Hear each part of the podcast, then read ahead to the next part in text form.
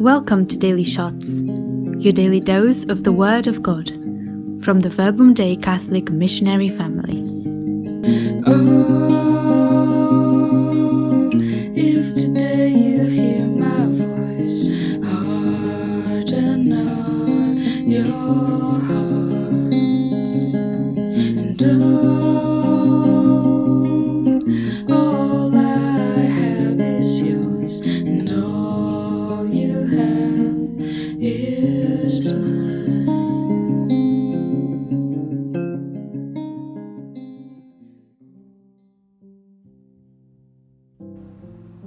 Behold, we are going up to Jerusalem, and the Son of Man will be handed over. Good morning, everyone. My name is Margaret, and I am a Verbum Dei missionary from Singapore, currently living in Taiwan. The Gospel today is from Mark chapter 10, verses 32 to 45. Let me read it to you. The disciples were on the way going up to Jerusalem, and Jesus went ahead of them. They were amazed, and those who followed were afraid.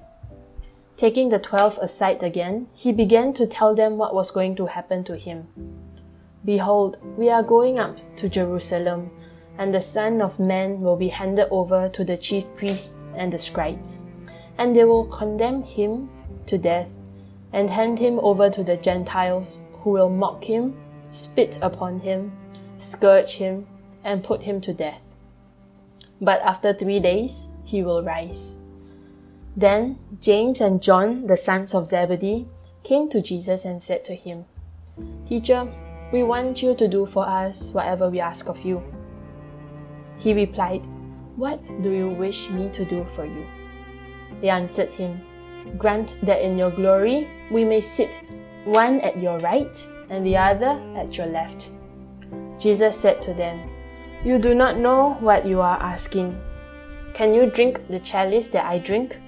Or be baptized with the baptism with which I am baptized? They said to him, We can. Jesus said to them, The chalice that I drink, you will drink, and with the baptism with which I am baptized, you will be baptized. But to sit at my right or at my left is not mine to give, but is for those for whom it has been prepared. When the ten heard this, they became indignant at James and John.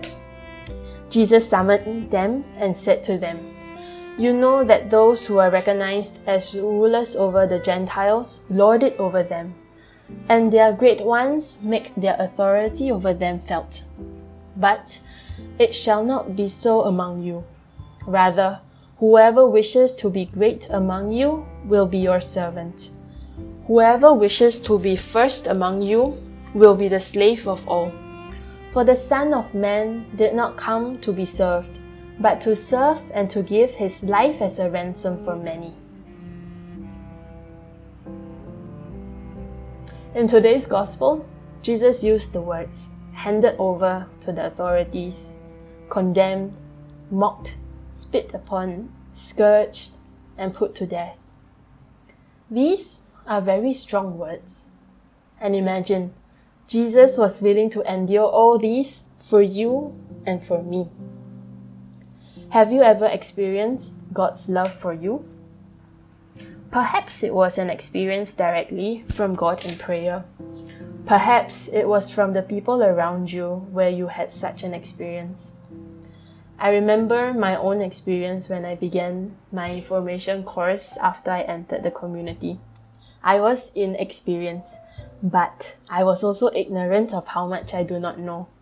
So I was rather difficult to manage and often disagreed with my formators. But they treated me with compassion, patience, and respect, even during the times when it meant disrupting their schedules and their plans. Looking back, the way my formators loved beyond their inconvenience touched me. Their love helped me to see that God loved me like that too. Often, we experience God's love through people. And maybe today we can take a moment to reflect when we have been loved by God. In today's Gospel, Jesus also said, Whoever wishes to be great among you will be your servant, and whoever wishes to be first among you will be the slave of all. Jesus loved indiscriminately. He loved not only his disciples, but also the people and even the Pharisees. And he loved by placing himself at the service of all, even if his love was not reciprocated. As Christians, we are called to imitate this love of Jesus. And one way to love is to learn to look at ourselves a little less. Recently, I'm invited to do this by listening to the needs of others and see what I can do to be of help. In prayer, God invited me to look up, to see the others and what they need, and to look less at my own plans, my own schedule, my own tasks that I have lined up to complete. It was a challenge initially because I worry so much about not being able to complete my things on time and even may have to sacrifice my sleep a bit if things get busy. But I persevered, and as each day passed, I discovered that I am growing in the capacity to place others first. And in fact, I am growing in the capacity to love. So, how is God inviting you to love like Jesus? How is He inviting you to look at the others a little bit more and be moved into action? Love comes with its own passion. When Jesus loved, He endured His passion on the cross. When we love, we too will meet our own set of difficulties and challenges. But the good news is that all of us have the potential to love like Jesus. We are planted with the seed of this potential that grows as we begin to love. So today, let us ask for the grace to be open, to see that we are loved, and to see the areas where we are called to love others. Glory be to the Father, and to the Son, and to the Holy Spirit, as it was in the beginning, is now, and ever shall be, world without end. Amen.